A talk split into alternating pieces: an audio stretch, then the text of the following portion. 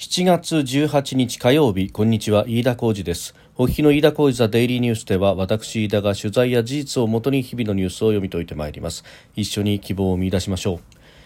え今日取り上げるニュースですがまずは G20 の財務省中央銀行総裁会議が開かれましたけれども、えー3カ国の財務大臣ら担当閣僚が相次ぎ対面での出席を見合わせたということが出てきております、えー、日本からは鈴木俊一財務大臣が現地で参加をしております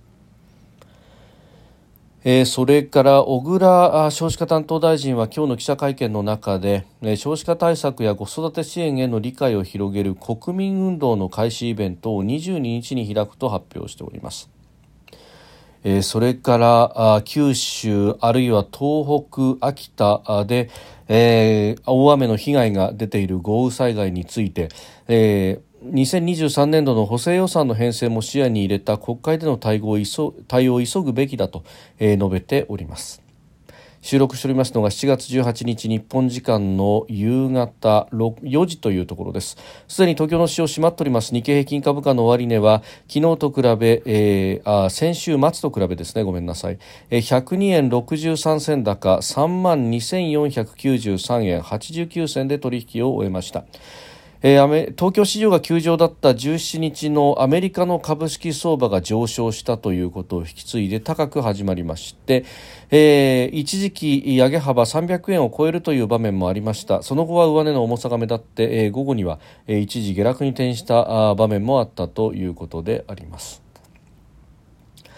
えー、さて、えー、まずは G2020 の国と地域の財務省中央銀行総裁会議について今年の G20 の議長国はインドであります。で、えー、9月にはですね G7 ごめんなさい G20 サミットも、えー、インドの首都のニューデリーで開かれる予定となっておりますが、まあ、あその前にですね各閣僚の会議その中でも財務省中央銀行総裁会議は大きな会議となりますが、えー、インド西部のガンディーナガルで、えー、17日に開幕をしております。まあ、ここはあ建国の父ガンジー氏のちなむ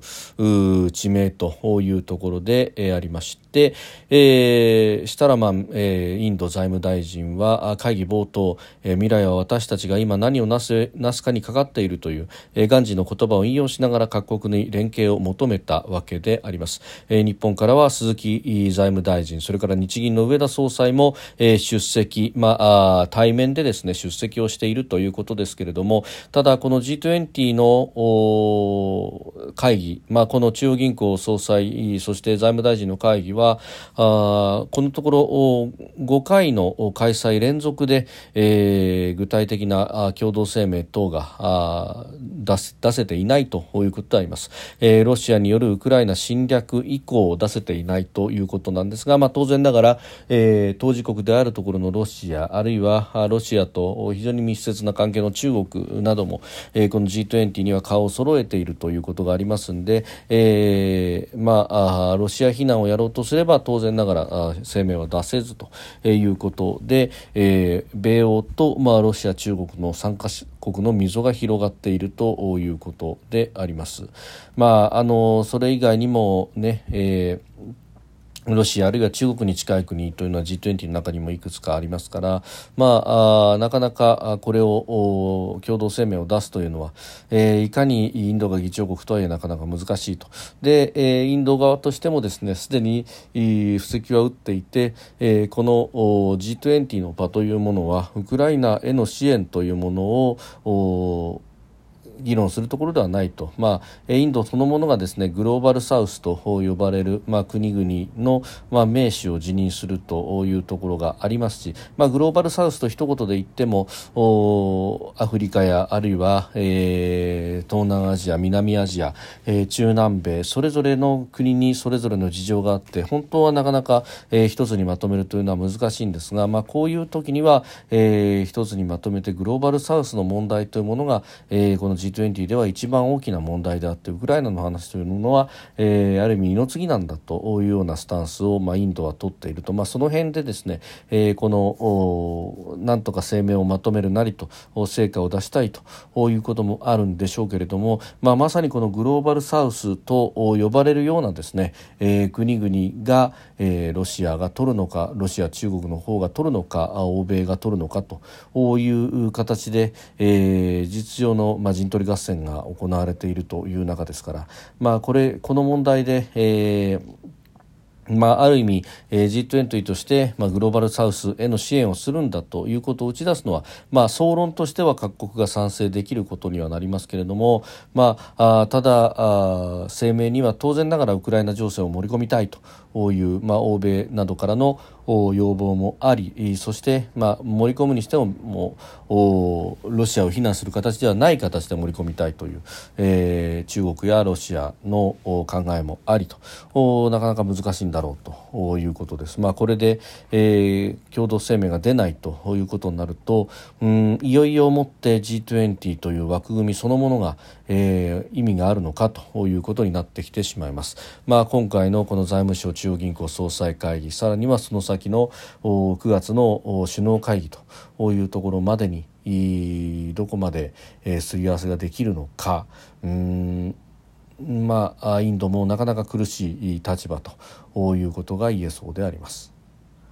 それから小倉少子化担当大臣は今日の記者会見の中で、えー、少子化対策や子育て支援への理解を広げる国民運動の開始イベントを22日に開くと発表しました。子どもや子育てに優しい社会への機運醸成に向けた取り組みを継続的に進めたいというふうに語ってておりますが、えー、どうもですねこの子育てへの支援の部分と少子化の対策というところが、まあ、これは意図的なのかどうなのかごっちゃになっているということが多いわけでありますが、えー、結婚したカップルにおいての出生率というのを見ると実はかつてからさほど変わっていないということがあって、まあ、どちらかというとまずは経済的な理由だとか、まあ、あるいは社会的な、えー、飲酒の部分もあるかももしれませんが、えー、結婚するのをためらうというところをですね、えー、どう打開していくのか、まあ、ここには、えー、経済的な要因というのも特にこの日本においては、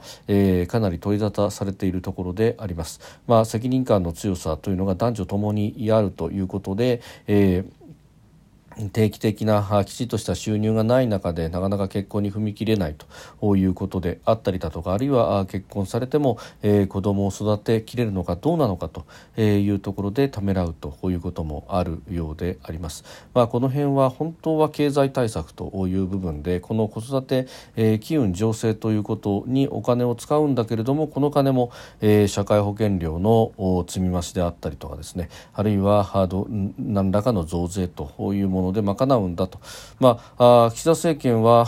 子育て支援のこの財源に関して、えー、消費税は否定をしているということがありますけれどもただ社会保険料から出すということになって社会保険料の増額ということになると、まあ、同じようにですね、まあ、同じというか、えー、こちらも給料からの天引きという形になりますので結局可処分所得が手元に残らないという部分は変わらないということになる上に社会保険料から出すということになるとですねえー、基本的にはあ支出するのは現役世代ばかりなりということになってまいります、えー、そうすると、まあ、一部所得の多い、えー、高齢者以外はあ社会保険料を出す側ではなく別の形でですね社会保険を年金やら、えー、医療介護という形で享受する側でありますから、まあ、そう考えるとですね、えー、現役世代があ、まあ、負担のお、まあ、ボールを渡し合うというような構図になってきてこれでは本来的な子育て支援であるとかあるいは少子化対策というもの特に少子化対策にはならないんじゃないかということであります。まあ、幸いにしてですね経済が回りつつあるという中でこういったところに財政出動することがいいのかあるいは別の形にするべきなのかというのはもっと議論が必要なことでありますし私は経済全体をもっと効率的に回していく。特にイノベーション等々にお金を入れていくことによって、まあ、技術の創出という部分プラス、えー技術者であるとか研究者の方々も含めた、え、雇用の安定と現役世代の拡大というものを通じて、え、まあ徐々に徐々に漢方薬のようにですね、えー、効いていく子育て対策、まあ、広い意味での少子化対策と。いうものが必要なんではないかと思うんですけれども、まあ、それではなかなか有権者にアピールしないというようなところもあって、まあ、こういう国民運動的なイベントということになりますけれども、まあ、あの基本的にはこの、えー、少子化対策、まあ、子どもを産み育てるということに関しては定めてプライベートな部分だということになりますので、えー、運動をしたからじゃあ出生率が上がるのかと。いうのは、まあ、今までの経験というものを見ると、まあ、かつてのエンゼルプランとかから始まるところをですね、えー、見てくるとうんなかなかお寒い現実があるのではないかというふうに思うところです。それからですね、えー、直近の課題としてはこの週末も秋田で、えー、大雨が降りまして、えー、そして、まあ、内水氾濫といいますが、えー、下水等々の排水能力が追いつかずに、えー都市部に、まあ、川からの氾濫あるいは逆流という形でですね水浸しになってしまったということがありました、えー、住宅地あるいは鉄道等々のアンダーパスの部分が、えー、水に埋まってしまったということがあって、えー、交通等々にも相当影響が出たということがありました、えー、そして先週の初めあたりちょうど1週間前あたりは、えー、九州の北部で、えー、豪雨だったと、えー、佐賀福岡岡あるいは大分という辺りが、えー、豪雨災害に見舞われているということであります。まあ、いずれも前線にですね湿った暖かい空気が大量に流れ込むことによって、まあ、線状降水帯が各地で発生する等々ということが起こっております。でまたあ今週もですね今週の半ば頃東北では、えー、再び豪雨の可能性があるということ、まあ、気象庁などが注意を呼びかけておりますけれども、まあ、これ、えー、かなりインフラが傷んでいるということでありますのでこれに対してですね、えー、当座は予備費等々を使って手当をするということですけれども、えー、まとまった額のお金を動かすには国会の議決が必要になってくると、えー、そこで国民民主党の玉木代表が今日の記者会見の中で、えー、補正予算の編成も視野に入れた国会での対応を急ぐべきだというふうに述べたということです。まあ、あ閉会中審査をですね開くということで、えー、先週の末に与野党の、えー、国会対策委員長同士で合意はしたもののまだ具体的な日取りというものが出てきていないという点、まあ、あ豪雨の被害がですねまだまだ秋田などはあデータがまとまっていないというところもありますけれども、えー、ただ税収は上振れしているということもあるということなどを考えると、えー、この辺りはですね、えー、早急に、まあ、国会の議決等々というものも必要になってくるであろうと、えー、思います。まあ、もちろん自衛隊の災害派遣等々、えー、国として、まあ、やることはあ現場は必死にやっているんだろうというふうに思いますが、まあ例えば歩道が、えー、完全に崩落してしまっている現場だとか、えー、いうところへの支援というものは、えー、今後も必要になってくるんだろうと思います。飯田小泉デイリーニュース月曜から金曜までの夕方から夜にかけてポッドキャストで配信しております。番組ニュースに関してご意見感想飯田 TDN アットマーク Gmail.com までお送りください。飯田小泉デイリーニュース。また明日もぜひお聞きください。飯田小泉でした。